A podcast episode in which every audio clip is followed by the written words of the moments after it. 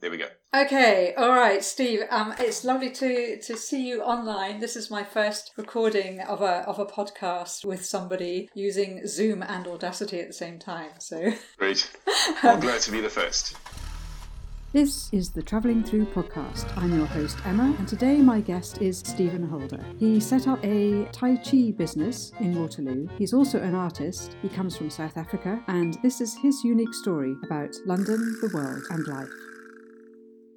Hello, Steve. I was trying to remember the first time that we actually met, and I think you came into the shop probably because you were about to do one of your classes down the road for Tai Chi, and you'd come in for a coffee and a, and a piece of cake and a bit of quiet time downstairs in the cafe. And then later on, I found out that you were also an artist. We actually started selling your cards initially. Uh, Yeah, that's right. Yeah. Then I think at that point, had you just started drawing the mandalas? Yeah, I think um, I think the first time I came into your uh, cafe was, or the shop was, you'd very recently opened, and I came in to have a little wander around, and then discovered the, the little coffee shop at the bottom, and then started to come more regularly. And it was a while before I was actually drawing much more regularly and so on. So my Yeah. main focus was the Tai Chi in Waterloo. Um, but then we, we got talking, and then I think I might have mentioned it to you. I don't really remember how we first sparked our relationship, but um, it must have been something like that. We must have been having a chat with each other, or I had brought some leaflets in for my Tai Chi class, and we got talking. That's right. And then was it like a year on that you did your your exhibition with us? Yeah, I had um, I had one other show at a different place in in Angel, hmm um, and then I might have told you about the show, and then you suggested that I could do the same thing at Traveling Through, hmm and so then we arranged. So Traveling Through was my second show, Right. um, which was very exciting, I Yeah. must say.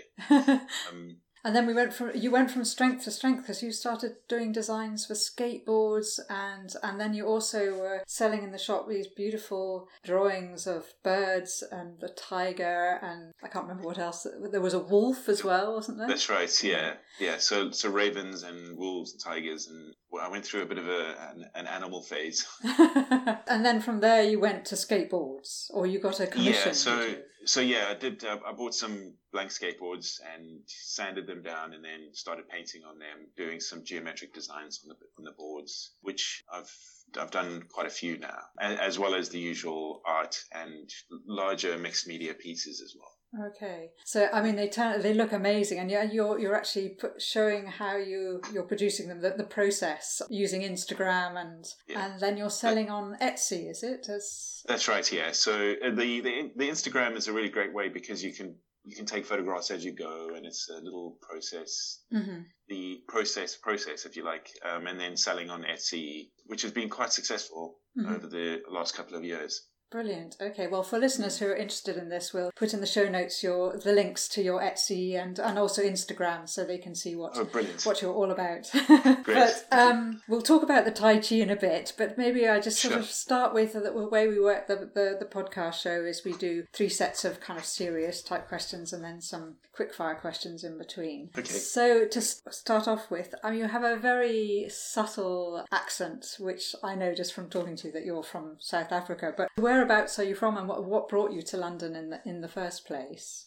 Uh, I'm from uh, Johannesburg, and I left I left Joburg in '99, July 1999. hmm So I've been in the UK for 20 years now. Right. I think I left when I was about 23 or 24, so pretty close to half of my life in the UK and half my life in, in South Africa.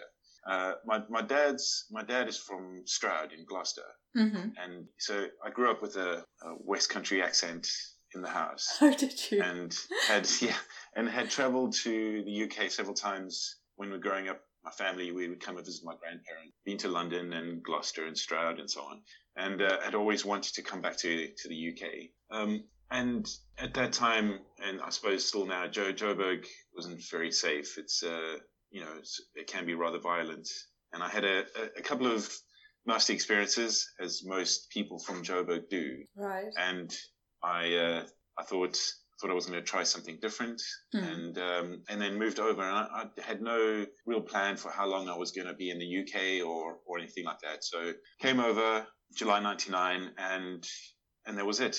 Fell in love with London pretty quickly. And did you? So you you actually deliberately came to London rather than to go to Stroud, where your your father was originally from. Yeah. Yeah. Yeah, well, I had I had a friend who lived in London, and I did spend a couple of weeks with grandparents and aunts and uncles in Gloucester and so on. But that was a very short, short period before I moved to London, which was my real intention. Ha- having said that, I have spent a lot of time with my family and in the countryside, but Mhm. I've lived in London all the time. Right. Okay. So coming to London, I mean, obviously a different, uh, a different culture, and and very different to Johannesburg for sure. um, but what Absolutely. what kind of challenges did you face initially, if you did face anything, or was it just a relief to be away from from kind of the Well, it, it was certainly a relief. The Mm. the challenges, I guess, were um, I, I didn't know very many people, and when you first arrive in London, it can be very lonely uh, if you don't know people. So even though I had a friend who lived here, it was um, I, you know you don't spend all your time with people. So it was it was seeing a friend occasionally, but then being by myself, finding work, finding places to live, and so on. So that was that was the biggest challenge um, I did find it it was a strangely lo- lonely place given how many people are in London and all the activity. But um, I, I had known other friends through acquaintances and managed to get in touch with them in various ways, and then you know started to spend more time with other people, and so the, that goes away fairly quickly. Yes. That, that loneliness. That I think that was the biggest challenge. Finding work. There's plenty of work in, in London, or there was plenty of work at that at that time Mhm. so it didn't take very long to find a job. But um, you know, coming from I'd never lived by myself before, so moving out of my parents' house Mm. and moving straight to London, and suddenly finding myself in a small, fairly grotty room in a in a horrible part of London because not knowing what I was doing. Yes. And then realize, thinking, what have I done? I'm eating beans on toast. I don't have any money yet. Living in this this little this little cruddy room. Um, but uh, you know, when when you're 23, that's actually not too much of a problem. Mm. I'm not sure I could do it now. and what kind of work were you doing initially when you came to London? Uh, in in Joburg, I worked in a retail bank, so I was I was working on um, uh, counter staff and so on. It was just a sort of a temporary stopgap job. And when I arrived here, I started working in a recruitment agency. hmm So I, that was my first job in a recruitment agency, just as support staff, doing admin and so on in the in the agency. Right. And then the um, it was an agency for finance for working in the city, and they managed to get me a job after about a year and a half working for them. hmm They got me a job working in support staff in a, an investment bank in the city, and then I was in the city for about ten years, a little, Mhm. little over ten years, Mm. working in various jobs in the city. And then you had to get out. I had to get out. I mean, I'd been doing Tai Chi for a long time. Right. It's coming on 20 years now. So you started And, Tai um, Chi initially in London, or had you already started it? Okay. No, no, no. I started in London. Uh, and so I'd been doing Tai Chi for many years and then I started teaching my own classes Mhm. and then realized that I could, I could make a, a living out of it and very quickly quit my job in the city to start the Tai Chi full time. Okay. Wow, interesting. Well, we'll come on to that in a second. So let's do a Great, quick, yeah. quick, a quick round of uh, quick fire questions for you. Um, favorite form of London transport: bus or tube or something else? I mean, it's a bizarre question at this moment in time when we're all in lockdown, but um, normally under normal circumstances. Yeah, de- definitely bus. Definitely. Uh, you know, I've done, I've used the tube a lot, but the bu- my bus is the bus is the favorite thing. Mhm. Okay, so I always ask this question to people who are very tall, like yourself. Where is your favourite seat in the bus? in in a, in a normal double decker bus, as you enter the top part on the left hand side, there's more leg room on the left hand side than there is on the right right hand side. So Yes. I always go for that. But if on one of the um, route masters, the new Boris route masters, well, they're not so new anymore, but Mm. on the left hand side near the stairwell at the front, there's more leg room. Yes. I can't actually fit in any of the seats, any of the other seats. Okay. so if I get onto one of those and those seats are occupied, I tend to stand downstairs. Right. Okay. All right. So you have to you have to compromise. That's right, exactly. Yes. Exactly. um, favorite place on a sunny summer's day: a London park or the Thames? Uh, oh, definitely the Thames. I love the Thames. Do you, uh, do you have a specific place that you kind of migrate towards on the Thames? Um, I think. Oh, good question. Um, so along from Waterloo Station, there's um, where Giraffe and Foyles bookstore is, Yes. just on yeah. the river. hmm So there's the, the, the walkway and the stairs going down. Yes. There, so just to by Giraffe, and then there's that there's that walk down towards Tower Bridge, and along the way there, there's sort of little alcoves, and sometimes the the guys are down there doing the sand sculptures. Yes. So that that stretch is is my favorite part. Is your favourite part? Okay. All right. Good to know. Um, do you have a favourite London expression Oh goodness. Um, favorite London expression. or something that bemused you or confused you when you first heard it? Um, let me think. Probably um, when people said "in it." yeah. That was that was a strange thing to hear. yeah, a number of people It's have really warm that. today, in it. Yeah. Yeah. What? yeah, exactly. Yeah, Street food or pub grub? street food definitely. And do you have a, a, a, a favourite go to place for your street food?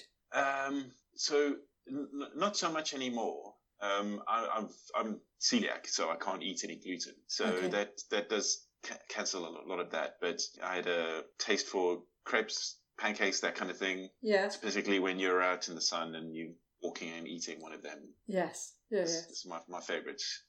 but I can't really have them anymore. So I don't really have street food or, or eat out much unless it's in a restaurant or, or a pub where I can select the food. yes. Okay, so you have to be much more careful.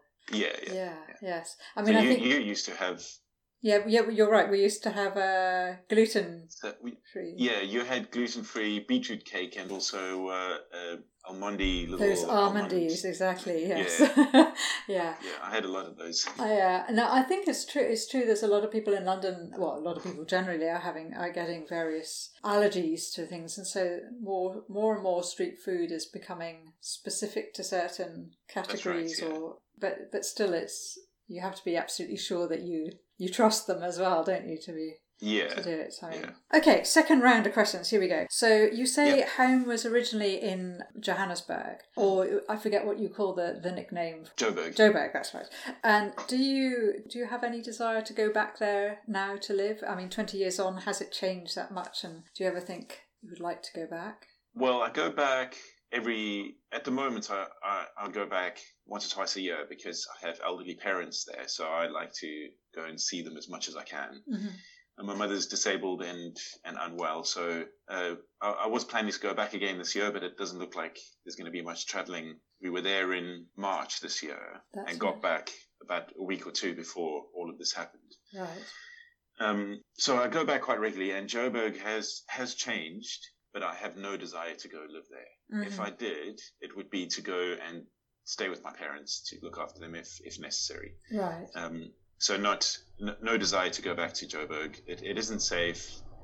The standard of living isn't great, and also I wouldn't be able to do what I do for a living. If I was going to move back to South Africa at all for any reason, and I had a choice, it would be to Cape Town. Cape Town is, is much nicer. It's it's almost like a mini London. It's very cosmopolitan. There's the sea, the mountains. I could probably do Tai Chi for a living there, but it might be a bit of a struggle, but I could probably make it work. hmm Um, my brother and wi- his wife and my two-year-old nephew are in Cape Town, so there's family there as well. Right. Okay. So it'd be a, an automatic kind of more of a, a draw to go there rather than Exactly, yeah. other And and I think, um, but like I said, I think if I did have to go back to Joburg, it would only be to look after my parents. It Mm, wouldn't be, mhm. wouldn't be because I've chosen to go back there. Okay, then this might seem a bit of a strange question for you, but um, what are your fondest? Do you have any fond memories of Johannesburg? Oh, plenty. Yeah, Yes. uh, absolutely. Um, I had lo- loads of friends and family in, in Joburg, and I was part of. I was I was in the Boy Scouts from age of six until I left South Africa at various levels, and so loads of fond memories of camping and hiking and going off on weekends with the guys to do various things. Um, and also, you know, I used to we used to go out in the city a lot. Those kind of fond memories, I would say, are the things that I remember the most. Mm. Time with family, hmm And if I was to to visit Johannesburg and generally South Africa, where where would you suggest I, I should go? Particularly kind of places that were slightly off the beaten track, or um, or maybe that's too dangerous. I don't know.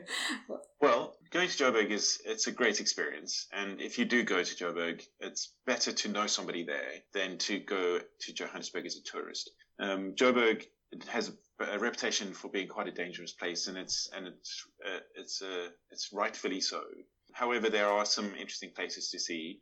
Um, they've done some rejuvenation of parts of the city centre where you, there's some some art places and some cafes and restaurants, and there's some various other places. Sandton, for example, is a sort of very upmarket parts of Joburg where you can go and see some some places. But Joburg, if you're going to go to Joburg, it's probably spending time in cafes and um, big shopping centres. Okay. So you go to a shopping centre. So there's nowhere probably doing Joburg a little bit of a disservice here, but there's nowhere you can't really get out much. Mhm. Uh, there's some places to get outside, but there are some nicer places outside the city which are a bit nicer to go to. There's the botanical gardens in Joburg, which which are lovely. Um, where else? There's uh, there's a few places within half an hour to an hour's drive from the city where you can go for walks and hikes, which are relatively safe. Mhm. So there's places to go camping as well. Mhm. But if you were going to go to South Africa, I would recommend spending a little bit of time in Joburg,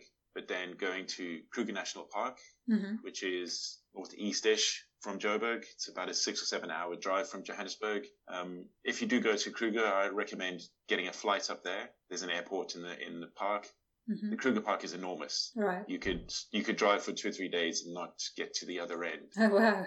So it's it really is big, and once you're in the park, you can spend hours and hours driving between camps, and of course you see all sorts of amazing animals. You can see the big 5 Mhm. and all sorts of various things. So Kruger Park is definitely worth visiting. Uh, Durban, Mhm. it's on the coast, on the east coast, warm seas, lots of sharks, but warm seas, Mm. great for swimming. Mhm. Uh, and there's a whole strip there of Durban, Umhlanga Rocks, various other places like that for very sort of picturesque beach visits and so on. Highly recommended. And then, then there's Cape Town, of course. Yeah. And between Joburg, Durban, and Cape Town, there's the the uh, Karoo Desert, which is amazing to drive through. In the Cape, you've got Cape Town itself, the city itself, which is amazing. Mhm. Of course, you can see Table Mountain from wherever you are and various other mountains. The water in the Cape is freezing cold because it's Is the? Atlantic. Oh yes, of course. Yes. It shouldn't stop you from going into the water, but it's freezing cold. Mhm. Uh, it's very strange. You can be standing on a beach, 35 degrees, but nobody's in the water because the water is absolutely freezing. It's a very strange experience. Um, and then all around Cape Town. Cape Town is uh, it's the jewel of South Africa, in my opinion. It's the best place in South Africa. So if you go, spend as much time in- Cape Town as possible. So there's the the drives along the mountainsides, along the coast. There's the local areas. There's an area called the Fynbos, which translates as fine bush Mhm. which is a whole area of scrubland with really beautiful flowers at certain times of the year. Um, and then, of course, there's all the wine farms in Cape Town. So you've got hundreds and hundreds of wine farms, Mm. and the wines from there are, are world famous. And you can go and taste wines. Beautiful old wine farms. Right. So highly, highly recommended. And which part is it? There's um, is it Queen Elizabeth Drive or Queen Elizabeth? Uh, Oh, it's it's the famous drive. It is called. Oh no, what's it called? Uh, Chapman's Peak. Okay. Chapman's Peak Drive, and it's this really it's a world famous drive all along the coast. Um, just amazing. Well, that's Amazing good. Well, that's given me a, an incentive to. I've always thought to go to South Africa, but I've I don't know. It's always been there's always been other places that have come first, Right. and I think it Yeah. sometimes maybe wrongly it, it does get very bad press and and uh, so it kind of puts you off. But then everybody that I know who who has been to South Africa has come back with just saying, "Wow, it's an amazing. You've got to go," Yeah. and that's really good. So it's, it's there's a lot of positive things. Absolutely, yeah. And Um, and when you travel there with the pound, everything is a bit cheaper for you because you're on the pound. hmm So it's uh, it's lovely, Cape Town and- and Kruger Park. And there's also other game reserves. There's another game reserve called Pilanesberg hmm in near Johannesburg. It's probably about three or four hour drive. It's smaller than Kruger Park. It's a good starter park. hmm Um, and then and then in the Cape, there's loads of other game reserves where you can go visit the Addo Elephant Park, which is a big wild nature reserve where wild elephants roam, and you can drive and go and see elephants and Mhm. other animals as well. So okay. if you do go safari, game reserves definitely a thing to do. Yes, yeah, yeah. No, there, it would be a shame to go that far and not go to. Exactly, yeah. Let's have another quick round of questions then. Are you a cinema or a theatre goer? Cinema. And do you have a favourite London venue that you go to, to the cinema that you like, or is it more about the film?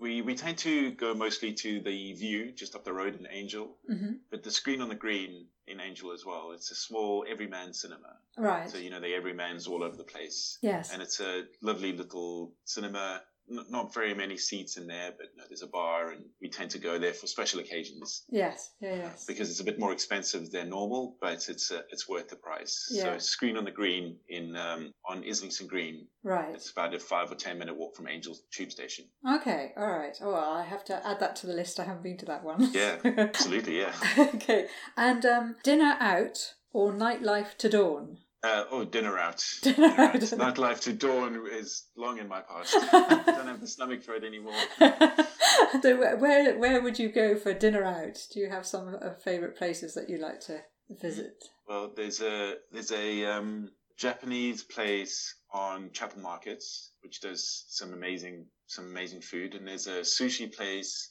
on um, Camden Passage, so about a five minute walk from here. Mm-hmm. They do it's all authentic. Got they have some Japanese chefs with their super sharp knives cutting up some fish Oh, wow. that you can watch and take away. It's a very small little place. Yes. Amazing sushi. Uh, where Is else? it is it the only Um, sushi place in Camden Passage? It's the only one in Camden yes, so you yes. can't miss it. Yeah, you can't miss it. It's called Sushi Show. Oh, it's called Sushi, Sushi Show. Show. Okay. Sushi Show. You yes. don't want to say that It's- once you've had a few drinks, do you? Exactly, yeah, some sake. But I highly, highly recommend Sushi Show. Once every once this is all over and it's opened again, Mm. I've got some Japanese friends, fellow teachers, who travel across London to come and have sushi there. Oh, and uh, and where else? Um, well, you've put me on the spot now. Uh, Well, they both sound very good places anyway. So you, you, can, you can see you're very much in, the, in a, a Japanese theme there. yeah, well, that's um, that's the places I can think about on the spot. So I'd have to. It's a question I'd have to think about a little bit more to give you a, a fuller answer. Well, no, that's pretty good. Pretty good a starter anyway. For um, favorite place to go walking or cycling in or around London. Favorite place to go walking? I would probably say Regent's Park. hmm So we, you, if you go further north towards the Duck Pond and the Pagoda, do you, do you know that part? Um, I do. Yes. Yeah. Yeah. So it's it's, It's past closer Baker Street Tube Station, Yes. Yeah. and then all along there, there's the outdoor theatre and the small Japanese garden, Mhm. um, and little pathways all over the place. I go there often to do training, so I'll go out and find a little space and do some forms or qigong, and it's just wonderful to walk around there, particularly in the summer. Yeah, because I think parts of Regent's Park get very, very busy though, don't they? And it's when, it, when it's very Oh, yeah. warm, particularly the weekends. But, um, Yeah. but they're always they're normally big enough that you can have your own little hidey hole somewhere. Absolutely, yeah, exactly. um, okay, third round questions. If you could live anywhere in the world, where would it be? Hmm, That's a good question. Despite what I was saying earlier, I would probably say Cape Town. Would you really? Okay. Yeah, Cape Town is um, it's it's just wonderful. But if I if I had to choose a non South Africa venue, uh, Berlin is is amazing. hmm Uh, I would love to live in Berlin. I've been to Tokyo. Tokyo is one of the best places I've ever been, and I would love to live there. I'm not sure if it would be a long term thing, but certainly for the short term, Mm. Tokyo. A- Have you been to Tokyo? I haven't. It's on the list, getting very high list. up the list now because Yeah. everybody just raves about it. It's just it's just amazing. Is it? Absolutely amazing. Yes. Yeah. Yeah. Everybody who goes there says it's just so it's such another world. It's so hard to describe because it just hits you right in the Yeah, face. yeah. Uh, and the efficiency of it all, and how and and how polite everybody is. Yeah, it's the cleanest place I've ever been. Mm. There's no litter on the streets, and it's incredible. Mhm. Incredible place. Mm. Well, it's interesting now that the Olympics have been put back a year, so it's now going to be twenty next year, twenty twenty one. Yeah, 21, So, yeah. so um, yeah, I wonder whether that will change things, and whether I need to try and get there before the before the after the lockdown and before the next Olympics. yeah, yeah. I would, I would imagine it, it has to change. It has to change a place, doesn't it? Hmm. Japan's recently had the, uh, the Rugby World Cup as well, so they've had um, That's true. a lot of a lot of Westerners. Yeah, I think they handled that really well. Yeah, it seemed it seemed that way, and and especially as it was across the whole of the the country. I mean, which is Yeah, kind of lots of islands as well. So it's quite, That's right, yeah. very. I would have thought that would have been quite difficult to manage, but they seem to have done it with great uh, efficiency, as one would expect, I suppose. As, absolutely. Yeah. um, do you have a wanderlust, or are you very much an armchair traveller? Uh, I, I it, I think it comes and goes um, because of my job. Uh, because I love my job as much as I do, and I do travel to South Africa, you know, once or twice a year. Mhm. I um, I think that does scratch that itch a little. Yeah. Although occasionally I do wish to go off and travel for a period of time, but it does. It's not a. It's not so much of a yearning for me anymore. Right. So I think if I didn't li- like my job so much, it probably would be stronger. yes, you don't read books for your escapism to places. No, not really. No. No. okay. So, out of all the places that you have visited in the world, what place would you say has had the biggest impact on you? Hmm. Well, we uh, I've been to to China, and Beijing is an interesting place. I love Beijing. Um, also went to the small village where the founder of my style of Tai Chi comes from, Oh wow. and that was very meaningful to visit that place. hmm So that that had a had a large impact on me because of my love of Tai Chi as well. Um, Tokyo or, or Japan. So we were in Tokyo and we went outside the city for a large Tai Chi seminar. The countryside outside is is it's lovely. It's amazing. But the biggest impact that's a that's a tough one. I would probably say Japan um, because it was I, I found it such a wonderful, fascinating place. Yeah, I would say Japan. Okay, so this this kind of nicely leads us on to talking about about the Tai Chi um, and how that all started. First, discovering it here in, in London and how it's kind of morphed into really your your life in terms of well, your certainly your, your working life, but also a, a, a love of it to take you to China and to Japan as well. So, how did that all? How did it start? Yeah. Um, well, I'd always had a, a love of martial arts growing up, of course, watching kung fu movies and Matrix and various other things, but never really learnt it to any any uh, large degree. And then when I was in London, I met somebody whose parents did Tai Chi, and that was my first real introduction to it. Not, I never, I, ne- I didn't do it. They just told me that they did Tai Chi. Mhm. And then one day we used to go to the gym and various other things. And then I was looking for something different and doing a little bit of searching on the net and found somebody running a Tai Chi class near me. And I joined the class. Mhm. And then that was it. It was with the school I'm with now, with Meituan, and joined the class and just went every week and loved it. Did more and more and more. Then eventually did more senior training, teacher training, and then became a teacher. Mhm. And you saw it as, as your gateway, your way out of the city to do this full time. Did you? That was that. Not not not at first. I I've been doing it for a very long time, and even started teaching. At first, I was reluctant to start teaching because I didn't know if it was what I wanted to do. Mm. So while I was still working full time, I started my first class in Waterloo and taught that for a while, and wasn't really sure it's what I wanted to do, hmm but quickly discovered that it was. And then once I discovered that, then I realized that it was my it was my way out of the city. hmm And so once I made that decision, it was it was very easy from there. And you've built up the uh, the Waterloo kind of branch, if, if that's the right word to use, um, Yeah. um, yourself, or are there a number of you that that have formed a kind of a union to? Oh no, it's it's myself. Mhm. Um, so each the way the school works, each teacher has their location and they start their branches, and, and each teacher is responsible for their own location. So I've got senior students and assistants who assist me with teaching new beginners and running the classes. But overall, I'm responsible for the class. I run it like my own small business. hmm And at, at this point in time, how many you- you've gone from having a, a class that's or classes? Is it three a- three a week? You were Three a week, Three a that's right, week. yeah. That have kind of like evolved and morphed into quite big classes and with regular to, to suddenly this lockdown situation and how, how have you how have you dealt with with it Um, well, the school, the school I'm part of is uh, we've worked really hard to to make this transition from live classes to or face-to-face classes to online live classes. And so what I've done is I've kept my classes on the same nights they were when we were actually seeing each other. So the my Monday students they do an online session on Monday night with me, Tuesday and Wednesdays on Tuesdays and Wednesdays with me. So it's Mhm. same format, same structure as before, Mhm. um, just online, with the intention that once the the lockdown goes away and everything goes back to some normality, that my classes just transition from online back to face-to-face classes. Mm-hmm. However, I think there'll be more opportunity for us to teach online in the future. Mm-hmm.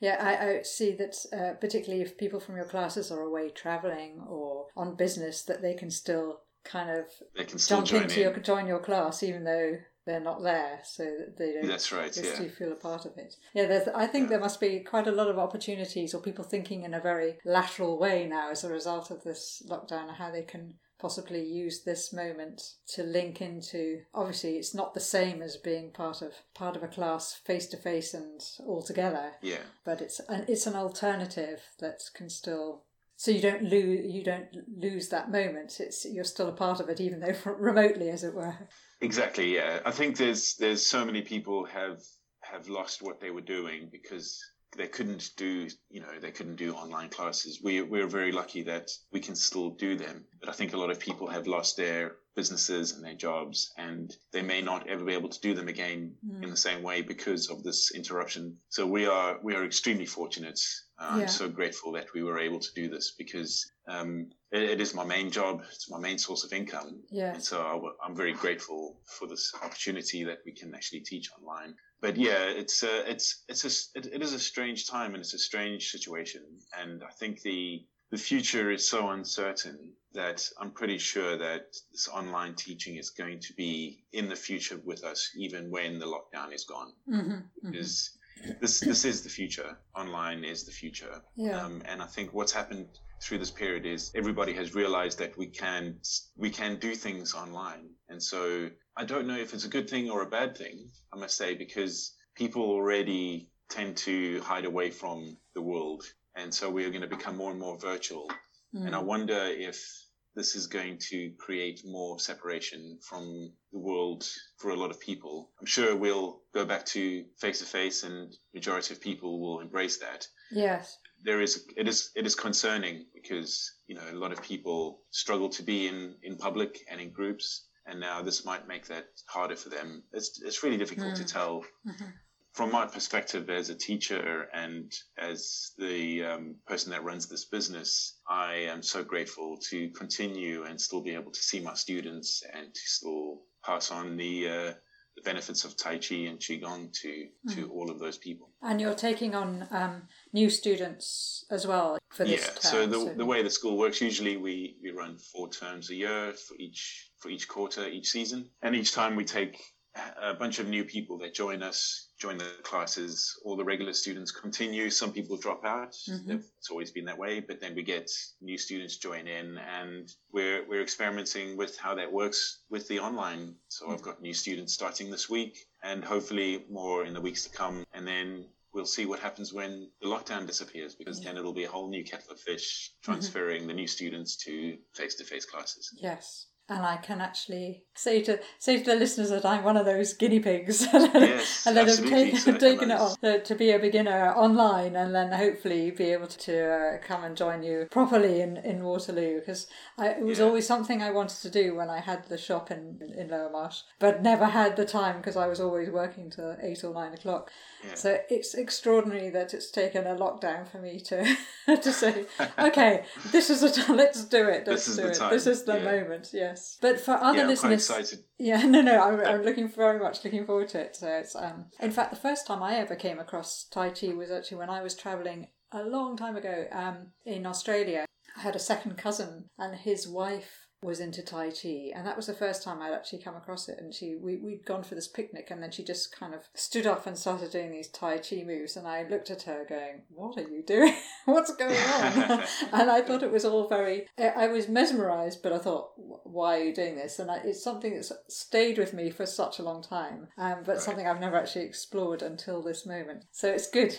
yeah, great. Um, and also, actually, for listeners who may be moving to London or thinking of moving to London, perhaps this is an opportunity for them to discover where your classes are, are well, not your class, but the classes generally for the academy are running. Um, so if you if you're happy with it, we could put the links in the show notes for them to Yeah, to absolutely. check out yeah, too. Um, absolutely. yeah, we've got students. Uh, we've got students uh, all over the London, classes all over London, and we've got classes in Tokyo and Berlin as well, and we'll be having more international classes in the future. Fantastic. So people could actually join up to your class if they wanted to, right? But they Absolutely, just, yeah. just need to. We'll put the where you are located and, and the link specifically to you. But obviously, if other people are, are in other parts of London, obviously that would make more sense that they would go Yeah. more locally to their. Yeah. So, well, uh, all, all of our all of our classes are listed on this on the school website. So if mm-hmm. they go to my class, they'll see all the, the branches there as. as Okay, fantastic, brilliant. Okay, so let's Great. move on. We've got one final question for you, um, Sure, which is based on uh, you, you moving to London, and after this lockdown lifts, I'm sure there were people probably on the way and were hoping to move to London now but can't. But what what would be the one piece of advice you would give someone moving moving to London for the first time? I think probably to be patient. So, like I said earlier, one of the things that I found hardest was being lonely and not, and not really uh, not really knowing people. When you first arrive in London, it's a very big city, and there's lots of lots of people. Um, it's it can be very confusing and strange when you first arrive, and if you don't know people, then you can find yourself living by yourself in a room and f- maybe feeling a little bit separate from people but just have patience because once you establish yourself and start to know your way around, London is just absolutely wonderful. I, I truly love London, and I think it's a it's a wonderful city with loads of opportunity, loads of beautiful, amazing things to see and do. And if you find yourself in that situation, just be patient and keep working until you find your feet. Because once you do, uh, you discover just how wonderful the place can be. No, I think that's a that's a very good piece of advice. I think it's something that a, a lot of people feel um, when they come to London that they are lonely, and it surprises them in a big city where they think there's so many people. Where where are the people that are for, for me, or where, how can I find Exactly, them? yeah. And I think you're right. Patience is, is is definitely the key to to kind of cracking the cracking the nut of of uh, getting into the the world that is London, and it's and it's huge, and there's so much for everybody, as you as you say. So, well, thank you. I think, Steve, we've come to the end of the end of our questions, and um, uh, it's been fantastic. I, it's been really interesting talking to you and, and having a chance to just talk about the Tai Chi and, and your art. Yeah. You're very busy in lockdown. Very busy in lockdown, yes, very busy indeed. And uh, thank you for thank you for this opportunity to talk, Emma. While this is going to be your first experience of Tai Chi this week, this is my first experience of doing a podcast. Oh, really? Oh, I didn't realise that. yes. Never never been on a podcast before. Thank you. It's been fantastic having you on the show and sharing all your, your stories and your thoughts of London, the world, and life with us today. We'll obviously put all the all the links in the show notes, and we'll make sure we get get them all correct. And if there's anything else that you you want to say that we've missed out, Tai Chi is very good for you. I encourage everybody to try it at least once. Do it regularly. It has enormous benefits. And if you are an artist, just keep working. All you've got to do is a little bit every day. To all you travelling through podcast listeners out there, I hope it's been inspiring for you and you've got some takeaways from the show. Of course, we'll put links to everything we've discussed in the show notes. If you've enjoyed the podcast, please do give us a rating and a review. Please do subscribe. And finally, please share this podcast with your friends. I hope that if you've enjoyed it, they will do too. Thanks again for listening, and we'll be back next week with more travelling through Tales from the Melting Pot of Cultures. The London Pool What Makes You Stay and What Makes You Leave. But for now, take care and thanks for listening. Bye!